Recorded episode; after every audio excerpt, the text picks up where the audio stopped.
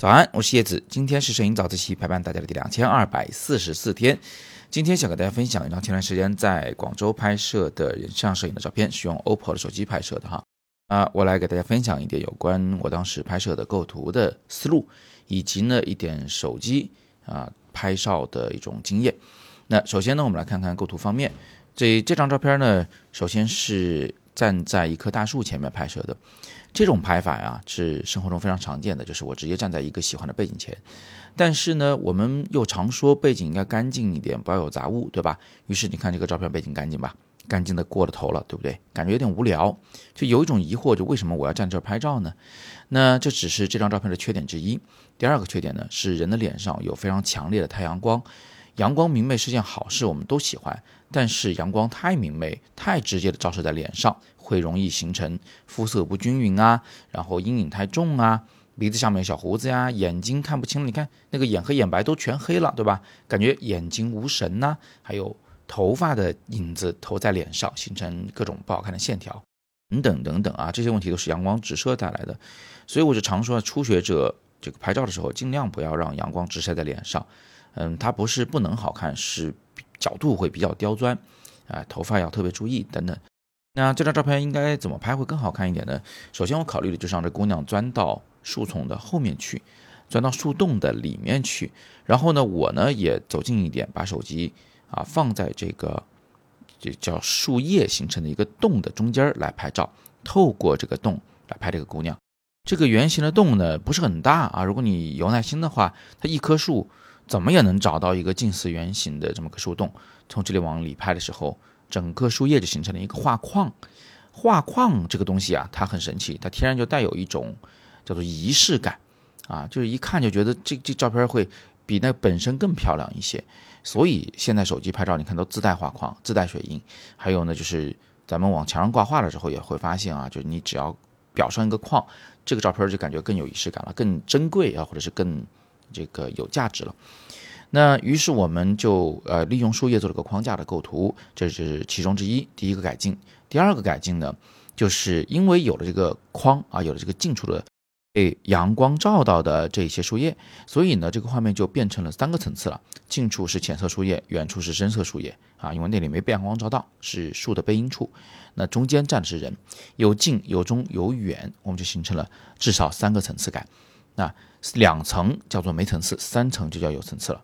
其实不仅是在拍树的时候我们会用这个办法，拍花的时候啊，拍其他的景色时候啊，我们也总是想着去找前景，对吧？但这一次找前景呢，我们比较特殊，我们用树来做前景，也用同一棵树来做了背景，前景背景都是它，人被环抱其中。那这张照片其实还有其他的一些小细节啊，比如说我是让人看到那个离树干比较近的位置在拍照。那这种位置、这种距离呢，就感觉人和自然之间啊是站在一边的，是一伙的啊。它是树的精灵、森林的精灵，它不是这个站在对立面的，它跟大自然是一伙的。另外呢，因为这个姑娘她当天穿的衣服上半身比较长，下半身裙子的呃长度呢看上去有点短，所以为了避免它上身长下身短的这个效果，我用一点点树叶挡了一下它的这个最底部的裙摆的边缘。使得那个裙摆的长度被隐藏起来，看不太到。还有呢，就是光斑的问题。脸上如果有光斑啊，很容易显得肤色不均匀啊，而且光斑呢，容易显得五官中有些东西会变形。比如说，突然有个亮斑在你鼻子上，就会显得鼻子大啊；在颧骨上显得颧骨高，在这个下巴上显得人就很胖。它强调你的下颌骨的曲线。那所以我们尽量不让脸上有光斑，就躲一躲光斑。你往前后左右走动一下，找到一个刚好脸上没有光斑的位置。另外，身上的光斑呢是有一点挺好的，因为它可以展示，就是一个艳阳天，是一个冬日暖阳的感觉。然后呢，这张照片其实有个小缺陷，不知道大家看出来没有？就在树叶的缝隙里，包括左侧还有右下角那个树叶的缝隙里，远处的景物啊，它有的时候有虚化，有的时候又没有虚化。那这其实就暴露出手机摄影的一个问题，就它的人像模式模拟背景虚化效果的时候呢，其实。是比较吃力的，尤其遇到这种，呃，这个怎么说，前景和背景都非常复杂的情况，它的计算很容易会出错。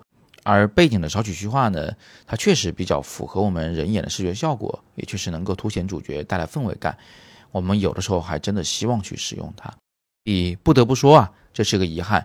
希望在未来几年的手机算法越来越强大的前提下，啊，我们的背景虚化呢能够更加自然、更加精准。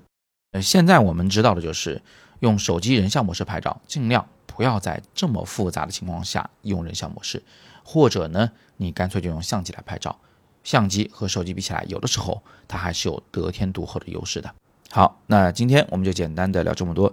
想跟我学更多的手机相机摄影技巧呢，欢迎你点击底部阅读原文去了解叶子老师的各式各样的摄影课，一定有你喜欢的课程。那今天呢是摄影早自习陪伴大家的第两千二百四十四天，我是叶子，每天早上六点半，微信公众号以及喜马拉雅的摄影早自习栏目，不见不散。